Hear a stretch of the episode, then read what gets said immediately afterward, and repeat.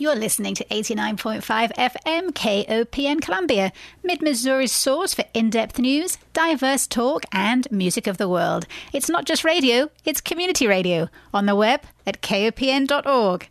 And this is Speaking of the Arts.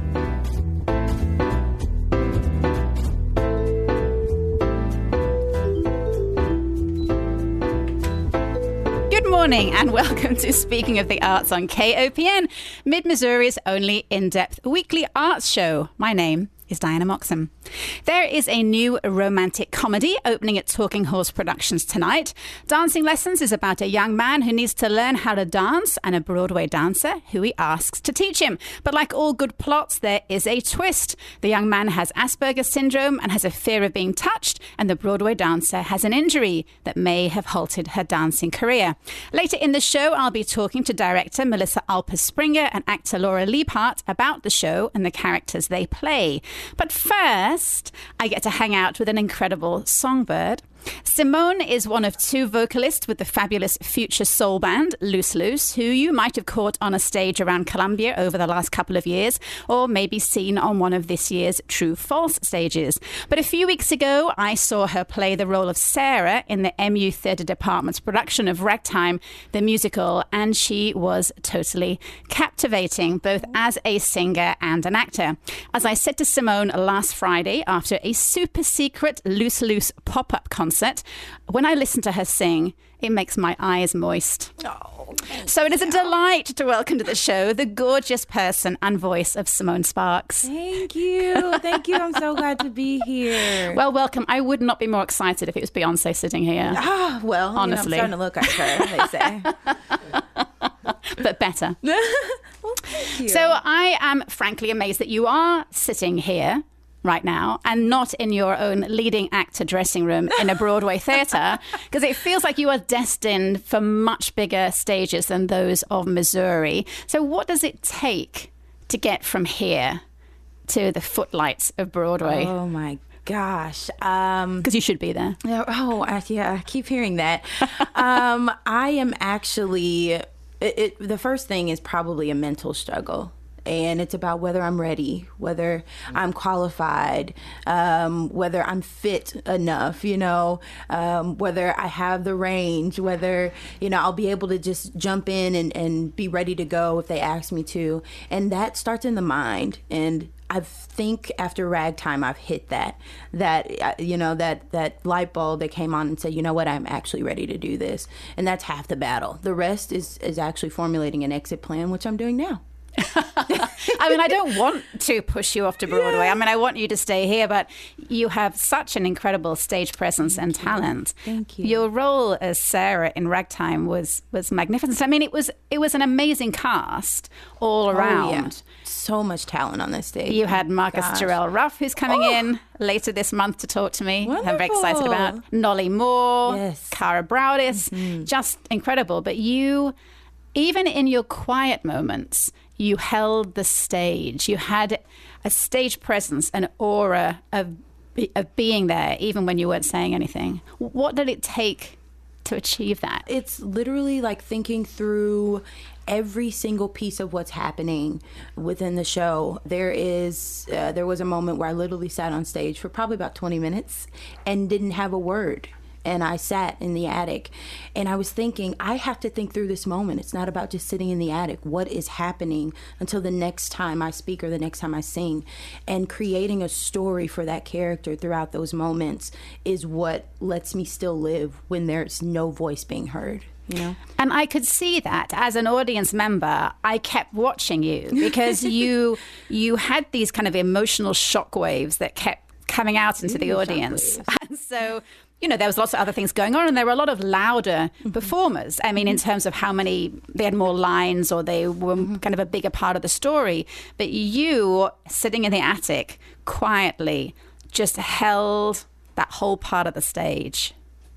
Well, thank you. It was incredible. Thank you. So I asked you before we came on air, and you said no, but I mean, I was asking you if you had auditioned for Arrow Rock and for the Lyceum Theatre, and that might be another good stepping stone into Broadway. Yeah, I am actually looking at several things that I can do before my time is up here in the Midwest. I have not been that exposed to things of musical theater, and it was very shocking, outside of Ain't Misbehavin', which I did last year, that this was my first musical production. People were like, what? I'm like, yeah, it was. And it was what I needed and what I called my catapult to the rest of the cast. And so I'm super excited to now find more things to be involved with and hopefully share my talent with more people. So let's back up a little bit. Who is Symonne Sparks? Where did you grow up? And what are some of your earliest musical memories? I am from St. Louis originally. I grew up in the city. My family is full of singers, shy singers, but full of them. But they are very talented. My mother sings, and I think that's where I kind of get the classical part of what's that little bug that's in me. My uncle sings as well. And I think that those things, you know, involved in my family are kind of what got me here. I'm also a Disney fanatic. Oh my gosh, I love Disney so much. Anybody who knows me knows that. And so through years, I would watch tons of videos, movies, and I would sing with them or I would harmonize with them. My mom was like, what are you doing? You know? But I've always been connected in that way. And then by the time I got to high school, someone from Opera Theatre of St. Louis at Webster University came and found me and said, how would you like to sing opera? And I was like, you're a joke. But his name is Jermaine Smith, and he literally took me in, paid for my training to be in the preparatory program, and then said, all I need to do is audition. And I got in, and that literally has changed my life from that point on. You have a phenomenal range. I mean, you kind of do everything. You sing pop, you sing R&B, you sing opera, you kind of mix between the two. I mean, when I listen to you sing at Loose Loose, every now and again, your voice will push over into a little operatic, and it's so enticing. How do you keep them all in a box, or do you like that to flow through? So I used to keep them all in separate boxes. That's how I was taught to kind of, you know, this is the opera box, this is the gospel box, right? And you keep them there. You know, oh no, don't sing, you know, because I used to sing tenor at church. People were like, no, what? Are you kidding? Yes, that was my preference. And now I'm getting the chance, especially with musical theater, to put them all in one basket and figure out how to maneuver between them. And it is, oh my goodness, a phenomenal journey to figure that out. And now I get the avenue through Loose Loose as well to make those things happen. Now I can sing classical, or I can sing gospel, or I can rap like we did on this last album. I can literally do whatever I want, and it's changing the world with my voice no matter how I use it. What is your range? Oh, from, you know, low to high. Jeez. What is my range? What is it? I don't really know. I think it depends on the day, of course. I don't know. I should figure that out specifically now. Can you sing Loving You by Minnie Ripperton? Can you do that? Hi. What is it, an F or a G? Yeah. It's way up there. I can definitely hit that. That's one of the songs I used to sing. I used to sing that to myself when I was a kid. Oh my goodness, yes. Mm-hmm. But if you were a tenor, then you got that whole deeper range too, which is so hard. Which helped a lot, and I think is going to help a lot once I actually endeavor in more musical theater ventures, because it's like, oh, well, we need a soprano, well, we need somebody who hits these low notes. Well, I can literally do all of them. You can do all of them. Oh, I'm so blessed. I just, God is good. So let's have a little musical interlude. Okay. I know you're a little nervous about this, but yeah. I am, you know, when I'm Googling like Symonne Sparks and seeing what comes up. And so I heard you sing the national anthem at Arrowhead Stadium in August last year at the Chiefs preseason rap game against the Green Bay Packers. Yeah. And you sang this in a soprano voice, and it is so beautiful. It gave me goosebumps. Let's listen to it. And now to honor America, please rise and remove your hats for tonight's national anthem, performed by Chiefs Kingdom native Symonne Sparks. Oh, say, can you see by the dawn's early light what so proudly we've hailed at the twilight's last gleaming, whose broad stripes and bright stars through the perilous fight o'er the ramparts we watched were so gallantly shining.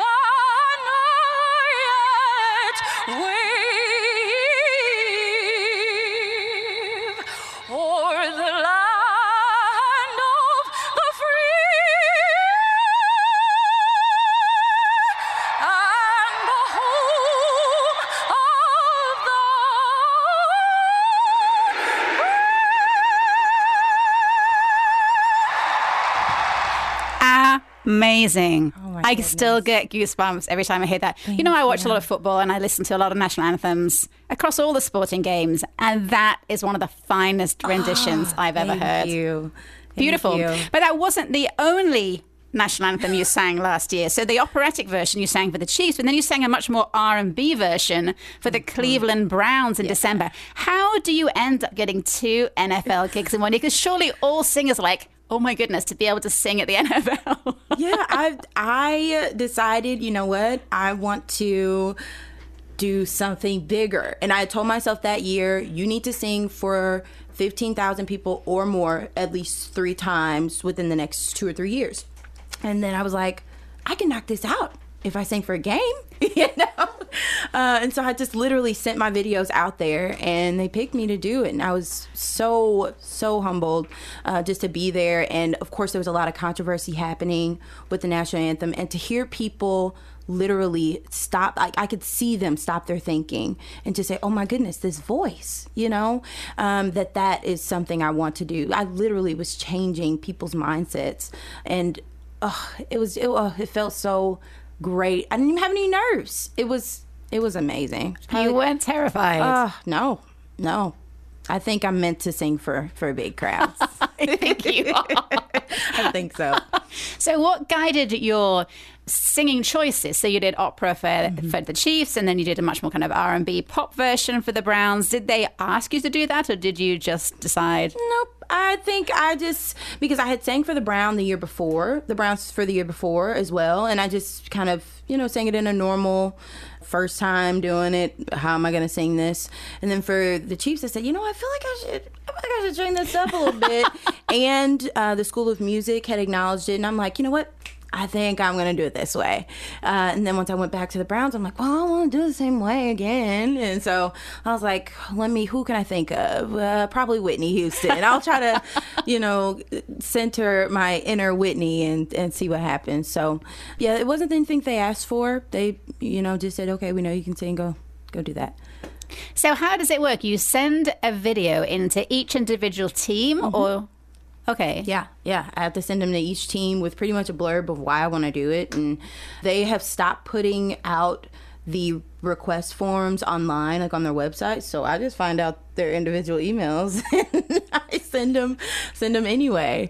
And it's been definitely a journey. I'm not sure how many more I'll do, but do you have any booked for this season coming up? No. Because I want to do more musicals. Okay, that makes sense. So what musicals do you have coming up? Yeah, I hope to audition. Well, no, it's not that I hope. You will be auditioning. I'm going to audition for The Wiz here in the fall. There are a couple of things on my docket maybe for next year. We'll see, but I definitely hope to do at least 2 more. Have you performed at Talking Horse Theatre? No. They're coming up on the next segment, but I mean, they do musicals from time to time. Awesome. See, there's so many things related to musical theatre that now I get a chance to look into and focus on, and I'm super excited to learn about more people, more companies, more productions that are happening over the next year or so. I mean, if you're from St. Louis, you must have great connections back with the Opera Theatre of St. Louis. Are they not calling you and asking you to come over every other weekend? No, No. What's the matter with them? For them, I think that they have this artist in training program that they do for high school students, and I will always be connected to that. And anytime I do something, I call them and say, "Hey guys, I'm going and I'm singing for the Chiefs. I just thought I'd let you guys know." And I always keep them involved in things that I'm doing, but I've never actually stepped that foot forward to say, "Hey, I'm going to audition for something that you guys have," and so that's might be part of it, but I don't know. It's just time. I mean, you have a full-time job too, and then you're singing with Loose Loose. And so how do you find time to fit it all in? I don't know. Maybe I'm pretty much trying to fit 36 hours into 24-hour days. I mean, I don't know. God's kept me grounded, and I kind of make it happen. And so let's talk about Loose Loose. Yeah. Alongside your musical theatre career, of course, you are known as one of the lead singers in Loose Loose, and that band definitely is going places. So, I mean, I'm sure you want to kind of hang around with them as they ascend through their stardom. How did that come about? How did you get involved with Loose Loose? Yeah. So it was last winter. The bass player, Isaac, knew him from gospel choir on campus. And he kept asking me to come and join the guys and, you know, just kind of jam with them and see how he felt and kind of what that looked like. And I was like, nah, I don't know if I can do that. He was like, well, bring some things that you've written. I was like, I don't write, you know. And after probably several times, he would not stop. Good job, Isaac. And persistent, right. I went ahead and went into a rehearsal, and literally the first rehearsal is how the song Convenience, it came together, which is our first song with vocals. And that was last March now. And here we are. March 18. Yes. And now here we are. Wow.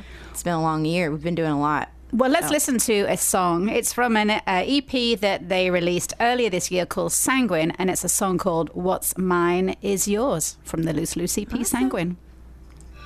Can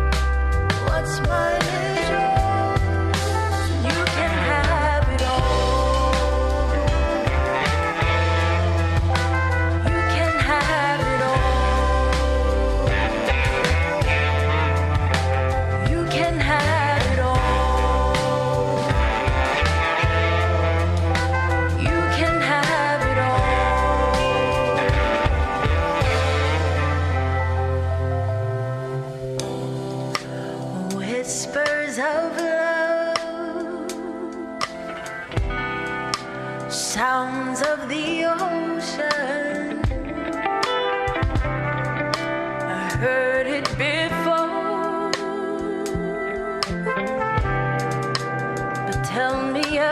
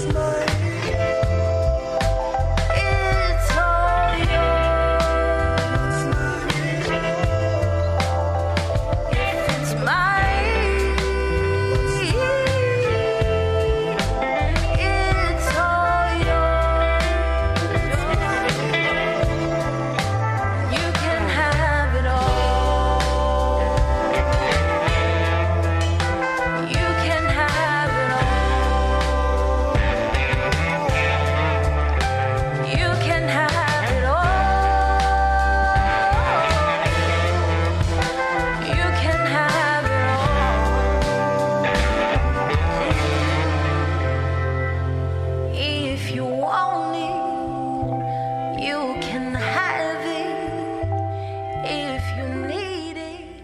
And that's a song called What's Mine Is Yours from the Loose Loose EP Sanguine, released earlier this year, featuring my guest Symonne Sparks. Yeah. Just beautiful. So your voice has a really lovely harmony with JRT's, the other lead singer, but having heard how much power and range you have, is it hard reeling in your inner Aretha Franklin? Does it sometimes just want to like burst out and you have to? Man, you should see our practices. Yeah, things just come out. And honestly, oh my goodness, I'm so excited for EP3. There's one song in particular where I get to kind of to have that. Let it loose. Yeah. Loose, loose. And honestly, at the end of Vibe Dealer, I get to have a little more oomph, which is on the second EP, Candor. And it's just about growth and kind of how I've learned to move my vocals around with the other vocalists as well. But we go well together. We do. It's beautifully harmonized together. I mean, all of the band, you sound like you've been playing together for decades. Not just a couple of years. Not that I'm an expert, but I mean, not even that long. I mean, all the 7 that we have now from the EPs that we've created, and the one we'll be creating here later this year, plug. But we've only been together since November. Okay. Yeah, the keyboardist came on in November, so we've all only been playing together like that since November. Yep. Now, did you grow up singing gospel too? I did. So I'm always impressed by gospel singers. Mm-hmm. The range and the power and the vocal techniques. Mm-hmm.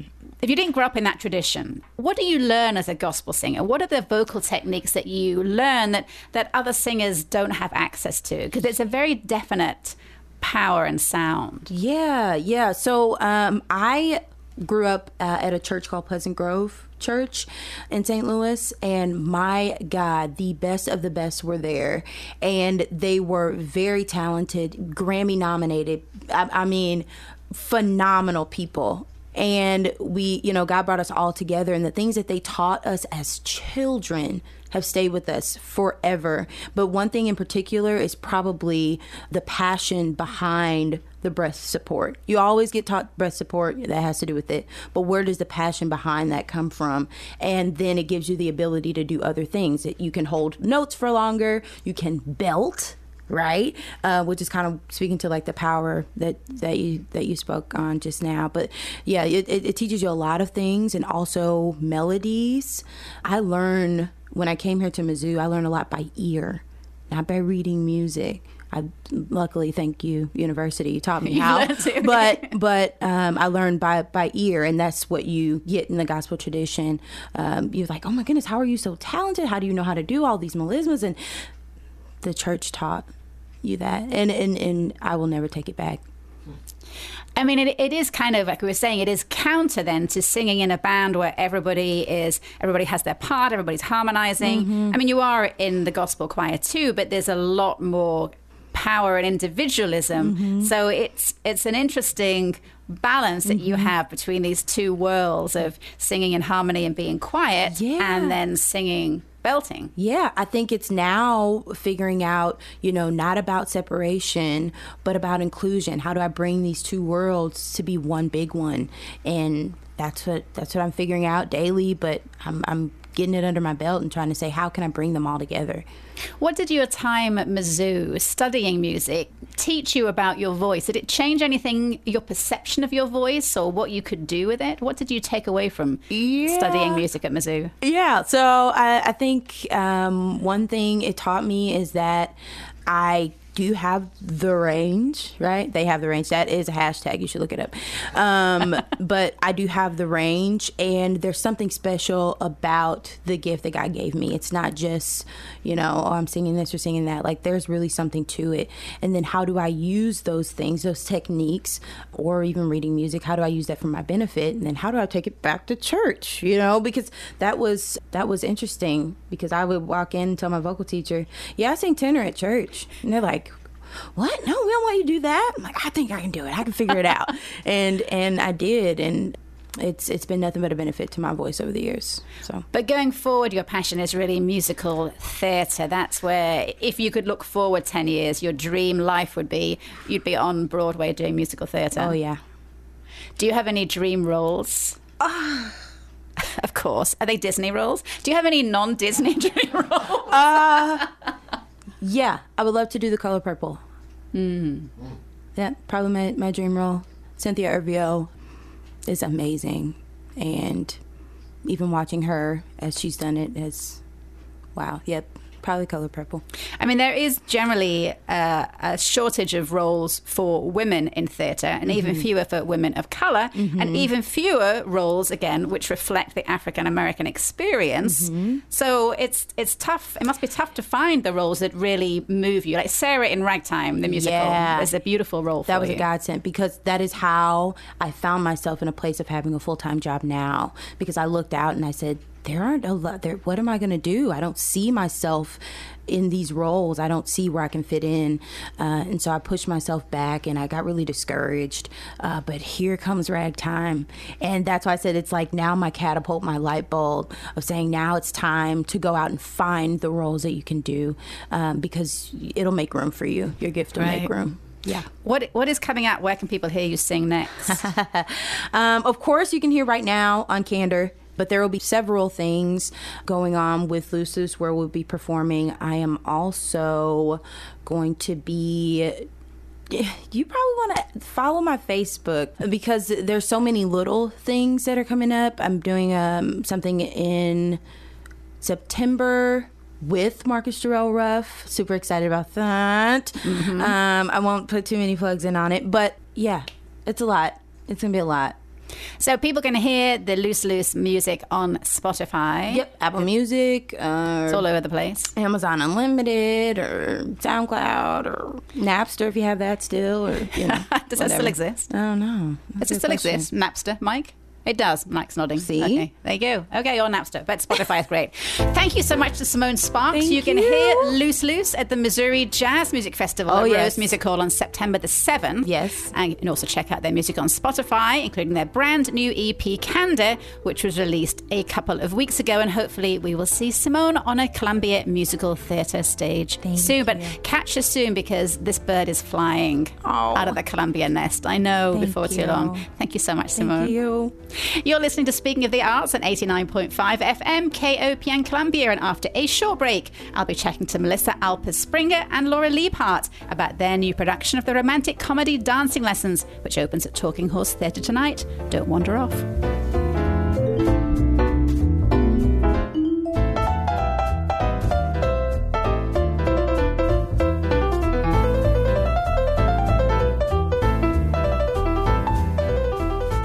Welcome back to Speaking of the Arts. How do you learn to dance if the thought of people touching you is terrifying? And how do you teach someone to dance when you're wearing a leg brace and facing the fact that you may never dance again? From such seemingly intractable human drama, the playwright Mark St. Germain has sculpted a romantic comedy. Dancing Lessons centres on Eva, a young man with Asperger's syndrome who needs to know just enough about dancing to survive an awards dinner. The superintendent of his building tells him that there is a Broadway dancer living in the building too, and that he should pay her a visit maybe and see if she can give him instruction.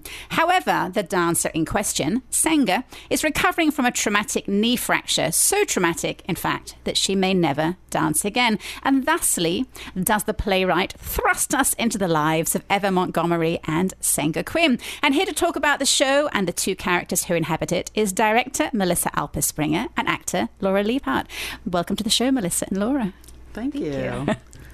So this is a play about two mismatched people who slowly and usually awkwardly attempt to form a human connection. They each have something to offer the other, but to get to the resolution they both need, they have to cross the communication equivalent of an assault course. Melissa, what was it about Dancing Lessons that appealed to you so much as a director? Well, first off, it's been a while since I've done something that's just a straight comedy that's just fun. Although I have to say there's more to it than just, it's not a farce. It's more to it than just sort of surfacey comedy. So it was really nice to take on this kind of project. And I'm also really pleased to have two actors who are really good at what they do. And as I've said in the past, a good show is 95% casting. Right. And if you cast the right people, it just sort of does its own thing. In fact, the actor who portrays Eva Montgomery said, you were kind of hands off on this one. But I trust my actors, and they have done a really good job. I knew they could do it, and so that's how it worked. You very kindly let me see the final dress rehearsal last night, so I can definitely attest to the fact that the actors are incredibly fine, and they are not, certainly, you know, they're not easy roles. Eva Montgomery is a tough role to pull off, and, you know, Senga has to walk a pretty fine line between serious and comedy and the way that she throws her comments out. So well done, Laura. That was fantastic. Thank you. Melissa, you teach at William Woods University, where you are the assistant professor of communication and theatre. Yep. And the whole play revolves around communication. So as an educator in the field of communication, what do you pick up on that kind of also makes it into your syllabus, this kind of idea of how we communicate? Well, I think most people don't think about listening as part of communication. You know, most of the time we're formulating what it is that we have, that we want to say.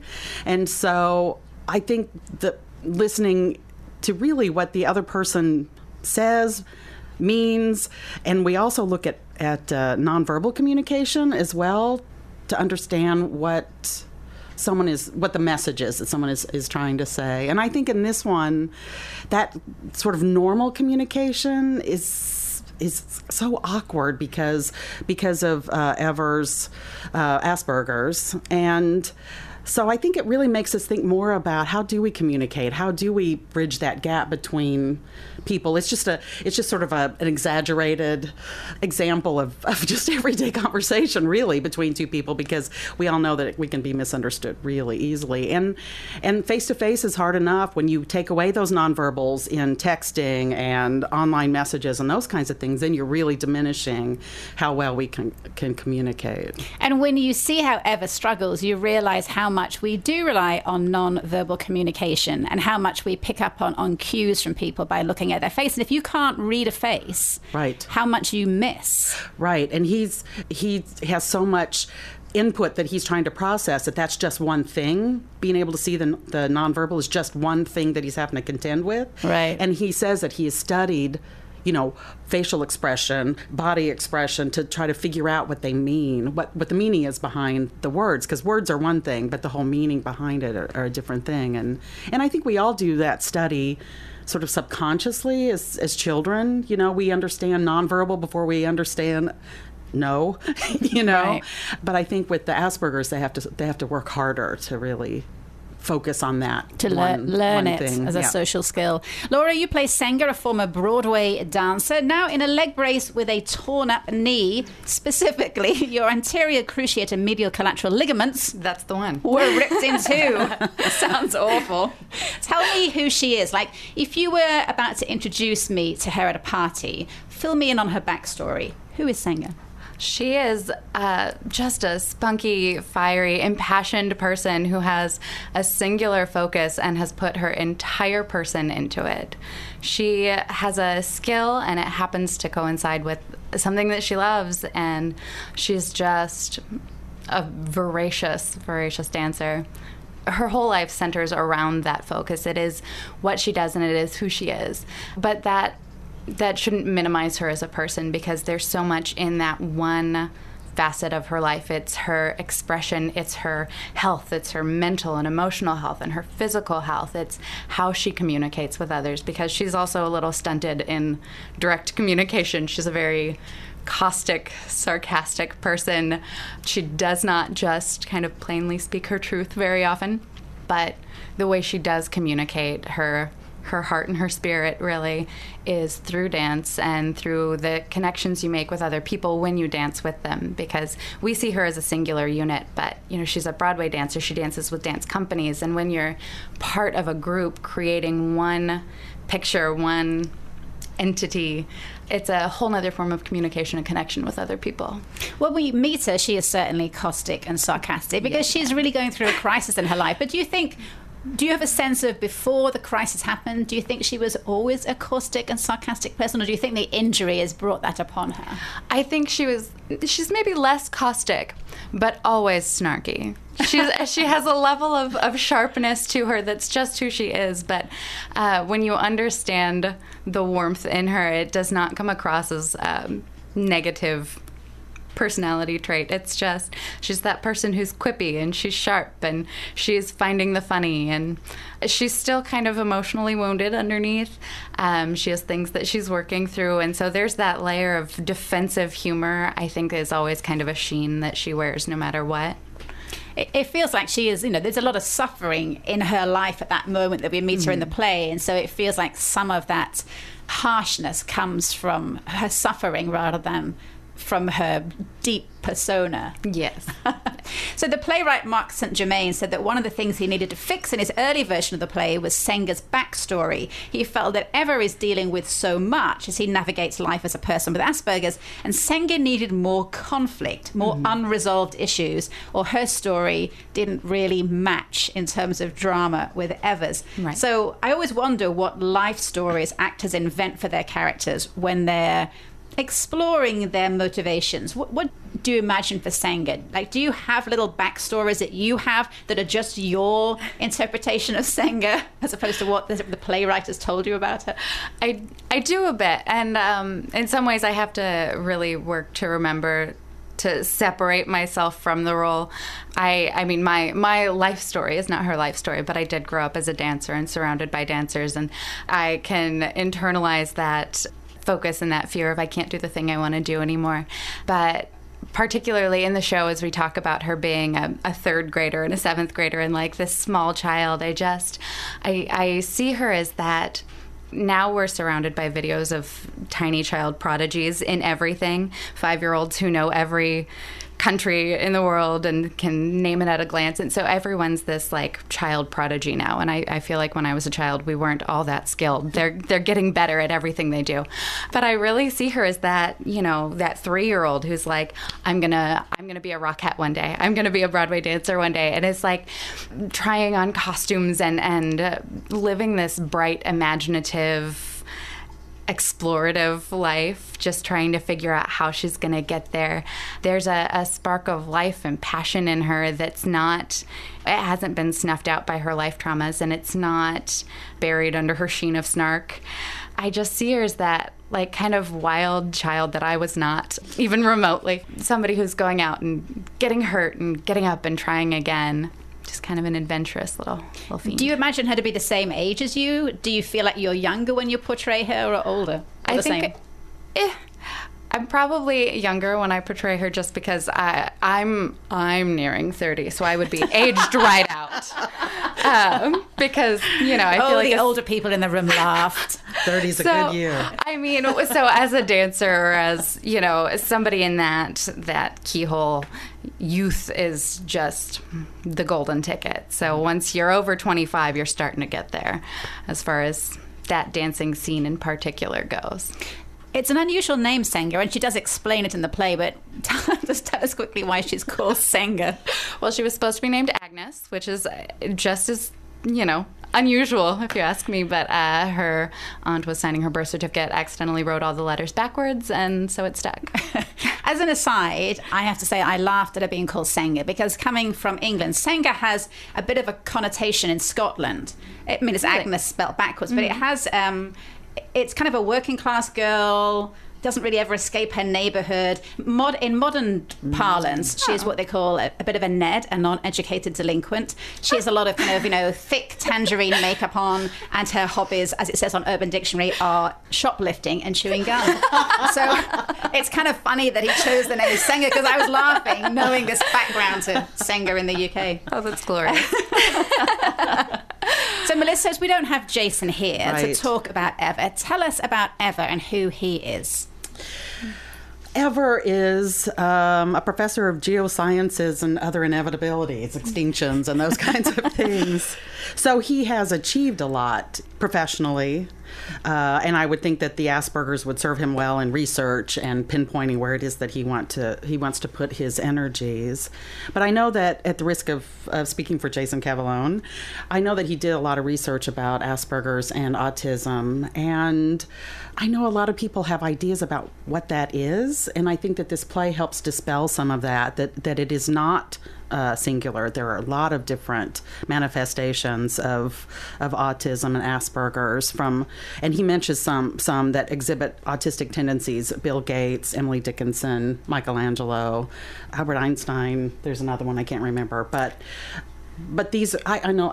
Dan Aykroyd from Saturday Night Live says that he has some of those tendencies as well. So I think it does. In Jason's research, I think he's discovered that there are a lot of different ways to manifest ever.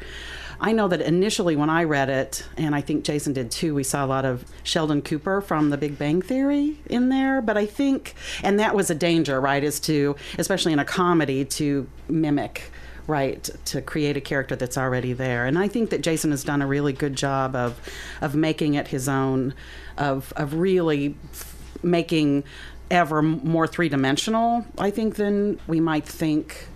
And I think audience expectations about what that is are something that we think about as director and actors, too, mm-hmm. and how do we portray something that it's really not well understood, even though we've been talking about it a lot in the last decade or two.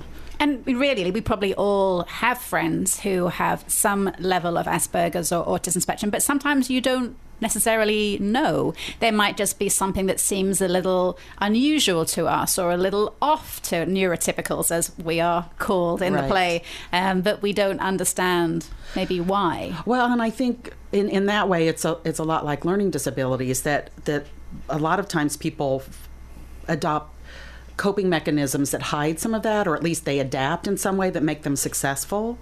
And so I think that may be true for people with Asperger's, or whoever's on the spectrum, the autism spectrum, that there are some coping mechanisms that we might sort of twig to. That's a little odd, but it doesn't stand out to us like some more severe cases. And that's one thing that I think the play shows really well is how he copes with life in a neurotypical world, and right. his coping mechanisms and his structures of learning, how he looks at, he has people's faces on, he looks at them online, and this is a happy face, this is a sad face, right. this is fear, and I'm sure that isn't made up, that people do that. Absolutely. Because that's the only way that you understand what you're looking at when you can't read a face. Right. And that he says that he studied, those nonverbals and from childhood, and so you can see how that sort of study might fuel and assist him in the scientific pursuit in his career as well. Well, for Jason playing Eva, I'm guessing it was kind of a fine line between presenting as an awkward person and coming across as a little bit wooden, because he has these kind of strange mannerisms. How did you work through that as a director? Was that a challenge, finding that balance? Well, I trusted Jason to find that. I tend to trust my actors to find them. I mean, I'm not averse to helping, and try this and try that. He also has a friend whose brother is autistic, and so we relied on him to come in, and mostly it was like the eye contact, because eye contact is difficult for the character. And so there's a fine line between not making eye contact and looking blind. You know what I mean? And right. so some of that is come in, friend, and look and see how. So this he did is have him come across. In and watch and some of the rehearsals. Absolutely. That's great. So that's, but that's part of the research too, and I know he's online a lot. We looked at Temple Grandin, and we looked at a lot of other people who were talking about their autistic tendencies. And One of the things that Temple Grandin does is she does a lot of gestures, but there are others who have calmer hands. The Good Doctor was one of that series was one of them that we looked at.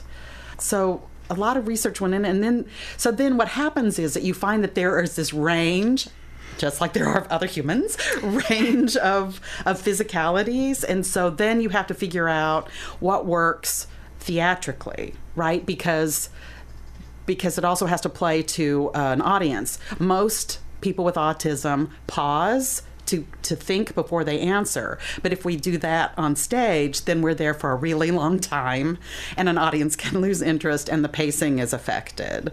So those are some of the choices you have to make in terms of art, while still maintaining some truth to the character. But see, it's funny that you say that. Having seen it last night, I would say that there were pauses, because he even if they weren't there, he kind of physically manifested the pauses, and it felt like there were pauses when he was thinking about what he wanted to say next. And that's a good actor. So yeah, good job, Jason. That's a good actor, absolutely. Well, and that's the thing, you can allow some pauses, especially with a two-person, you know that it's going to go from one to the next and back and forth, like a tennis game in some ways. And so we're ready for him, so in some ways that pause, but the physical thing also draws you in, even if it hasn't made a sound, then we know something's coming and we'll wait for it. If that makes sense. Yeah. Laura, was it odd working with an actor who you weren't really having any eye contact with? In some ways it is a challenge, but oftentimes on stage, inside secret, we're not always looking at each other because you have to cheat out just enough so that, you know, the audience can still see your face and everything else, and your words are reaching the audience and not being cut off by the direction that you're looking. So there are a lot of times that you work with other actors that you're not quite looking at each other, and it can be frustrating. But I can say with almost perfect assurity that every time I've had like an emotional connection moment on stage, there is eye contact because it feels absolutely necessary. You go, right now, we're going to do it. We're going to make it happen. And during this show, I can count on one hand the number of times he actually looks in my eyeballs. And it's always like a, whoa. Oh my goodness, you're looking at me. It's like it's a powerful moment because he spends 99% of the show not looking at me. So in the beginning, it was hard. It was a little bit frustrating because as a person, I'm like, would you please? I also work as a sign language interpreter, and a lot of communication absolutely 100% depends on eye contact. It's rude to not make eye contact, and so that it's seeped its way into my whole being that I need you to look me in the eyes, and I think I sometimes make strangers feel uncomfortable. But in other ways, it really helps that emotional moment, that breath of, oh my gosh, we're having an actual connection when he does look at me when we're on stage. So it has its, you know, its benefits and its cons. But talking about the emotion, there are parts in any play which are emotionally honest and other parts which, you know, are a little bit more made up. The audience has to kind of suspend disbelief just to move the story along. So what are some of the moments in this play where you feel there is just this really honest emotional connection between Senga and Eva? Well, what to say without giving away some of the thrill of seeing it, but there are moments of honest rage, which shouldn't sound like a fun thing to see, but it feels like catharsis, and the energy between us feels honest and connected and just vibrant. There's a lot of sarcasm and quippiness, and I mean, it's a comedy, so there's a lot of just kind of surface back and forth, but the moments where it's like everything's just let go and we're speaking truths, and even within this moment of rage, there's mockery of Senga's own self, but it still feels like a letting go. And moments when they're physically close feel like a relief, and even though there's tension here, there's an actual connection of two human beings happening, and it feels honest, and it feels, I don't know, exhilarating. Melissa, where are the moments of truth for you in the play? I was listening to Laura just now, and I was thinking about how much he's trying to make a connection, even though he can't make an eye, he can't touch, he doesn't look in your eyes. He's trying for a connection, and she keeps deflecting. And as Laura said, there are those points at which they do connect, which are more powerful, I think. And I think, again, they do a really good job of bringing those things forward. It's very difficult when you're rehearsing and you don't have an audience there. You don't know where people are going to laugh, where are you going to feel the emotion come back from the audience. And so until you start performing for an audience, I guess some of those things are unresolved. Right. Yeah. And then from night to night, people laugh in different places. They laughed in a place we didn't expect. How is that funny? They didn't laugh. This one's funny. What is wrong with them? So it just depends. And as Senga says in the script, The audience is involved in every production. The audience is part of it. You know, I think a lot of people come and they said, it's not like a movie where you sit and you watch and a movie's past tense and theater is right there and live and something falls off the wall. We all have to deal with it on stage, off stage, in the audience, you know? And however it goes every night depends on the audience and their responses. And so that's one of the joys. It's interesting when you're an audience of one, and you know, I'd read the play, and so I had read the funny lines, but what made me laugh when I watched it wasn't necessarily what I had been amused by when I read it. So it really was in the portrayal of it and the performance of it. Some moments were, you know, caught me kind of off guard because I hadn't laughed when I'd read it. And that's why plays are not literature. They're meant to be performed. It is always difficult reading a play. I often get the wrong idea, which is why it's so nice at Talking Horse to let me come and see it, because I prepare to chat to people and I read the play, and then often if I've seen it afterwards, I think, I would have approached it differently had I seen it. So it was, and the same thing happens as a director. Right. You know, I've got a certain interpretation, and then I've got actors who see something different, and most often, they're right, you know, because they've explored it from their point of view. And I've been an actor, which helps as a director, but I'm also really glad for their interpretation. I guess a good director just lets go to some degree. To some degree, yes. Absolutely. I think so. Because when I first read it, I felt a little awkward at some of the humor, because I felt like, am I laughing at Eva? Right. But when I watched it, it turned into like, we're really laughing with him, because he is being funny. He's saying funny things. Well, and that's the thing that I've always admired about actors, is they can take something that's black and white on a page and create three-dimensional characters. And I think that's what Ever becomes embodied in Jason, right? So that we don't laugh at him.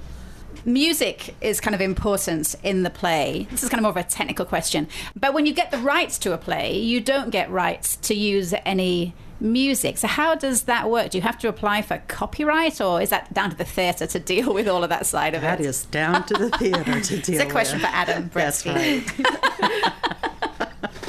Well, thank you so much for coming by. My guests today have been stage director Melissa Alpers-Springer and actor Laura Liebhart, along with Jason Cavallone. Their production of the romantic comedy Dancing Lessons opens tonight at Talking Horse Theatre. You can get tickets at talkinghorseproductions.org or by giving the theatre a call on 573-607-1740. Tickets are $15 and the show continues next weekend, but it is a small theatre, so I always recommend that people get tickets in advance, because they often do sell out nights of the show.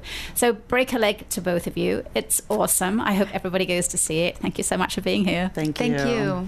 You are listening to Speaking of the Arts, and before we hand the airwaves over to Terry Gross and Fresh Air, I have a list of arts events coming up that would like to find their way into your diaries. It is opening night, as we've been talking about, at Talking Horse Productions for the romantic comedy Dancing Lessons, starring Jason Cavallone and Laura Liebhart. Evening performances start at 7:30, plus there is a 2 p.m. matinee on Sunday, and the show continues next weekend. At the Columbia Entertainment Company, it is the second and final weekend for their production of the Shakespearean comedy A Midsummer Night's Dream. The show starts at 7:30 and tickets are $12. In Arrow Rock this weekend, it's your last chance to see Murder for Two at the Lyceum Theatre. A blend of music, mayhem and murder, with all 13 roles and the piano played by just two performers. There are evening performances tonight and tomorrow at 8, plus 2 p.m. matinees tomorrow and Sunday, and tickets are $42. It is also the last weekend to see Buddy, the Buddy Holly story, at the Maples Rep Theatre in Macon. There are performances at 7:30 tonight and tomorrow, plus 2 p.m. matinees on Saturday and Sunday, and tickets are $31. Meanwhile, at Capital City Productions in Jefferson City, it is opening weekend for their production of the Rodgers and Hammerstein musical Cinderella. Doors open at 6 for the dinner theatre show and 12 for the Saturday matinee show. However, do check availability, because I believe that the entire 3-week run may be sold out, so you might be looking for return tickets. Tonight at Cosmo Park, their Movies in the Park season continues with Ralph Breaks the Internet, starting at 8:45. And on stage at Rose Music Hall tonight are the Funky Butt Brass Band and Cat Daddy's Funky Fuzz Bunker Band. I got it right. Tongue twister. I just wanted to say those names. The show starts at 9 p.m. and you'll need $8 to be part of the fun. Tomorrow is a busy day in Columbia. The new Center for Missouri Studies building on Elm Street has its grand opening at 10 a.m. You'll have a chance to wander through the new building and see the art galleries and research collection. Tomorrow is the annual True False Boondoodle bike ride out to Les Bourgeois. If you haven't already got your ticket, today is the last chance, as you do need to do that in advance. If you don't want to do the bike ride, there's also the option of just buying a ticket for the dinner and the movie at Les Bourgeois, which this year is called Circus of Books. Registration for the ride opens at Flat Branch Park at 2 and the dinner buffet at Les Bourgeois opens at 6. At Skylark Bookshop, Drag Story Time returns at 1 p.m. tomorrow with a bevy of gorgeous drag queens on hand to read children's books aloud. That is a blast if you haven't been to that. Tomorrow night, the Blue Note is hosting Party with a Purpose, an adult prom night to benefit Pascal's Pals. The evening gets underway at 7:30 and tickets are $50. And at Rose Park, it's the first annual K Brothers Summer Fish Fry, also featuring the Tillers and the Burney Sisters. Expect critter songs and a critter dinner, courtesy of the Gator Wagon. The evening starts at 7 p.m. and you'll need $10 to get into the party. Sunday afternoon, the Museum of Art and Archaeology is showing The Adventures of Mark Twain at 2 p.m. at Mizzou North, a biopic about how Samuel Clemens became the renowned author Mark Twain. Next Tuesday at Rose Park, they'll be showing the film Love, Simon at 8:30, and that is free. And finally, next Thursday, Rose Comedy Club's monthly Pints and Punchlines is on stage at 9 p.m. and entrance is just $3. You have been listening to Speaking of the Arts at 89.5 FM KOPN Columbia with me, Diana Moxon, and my good friend and sound engineer, Mike Hagan. We'll be back next week with more news, views and interviews on the arts in mid-Missouri. Stay arty, Columbia.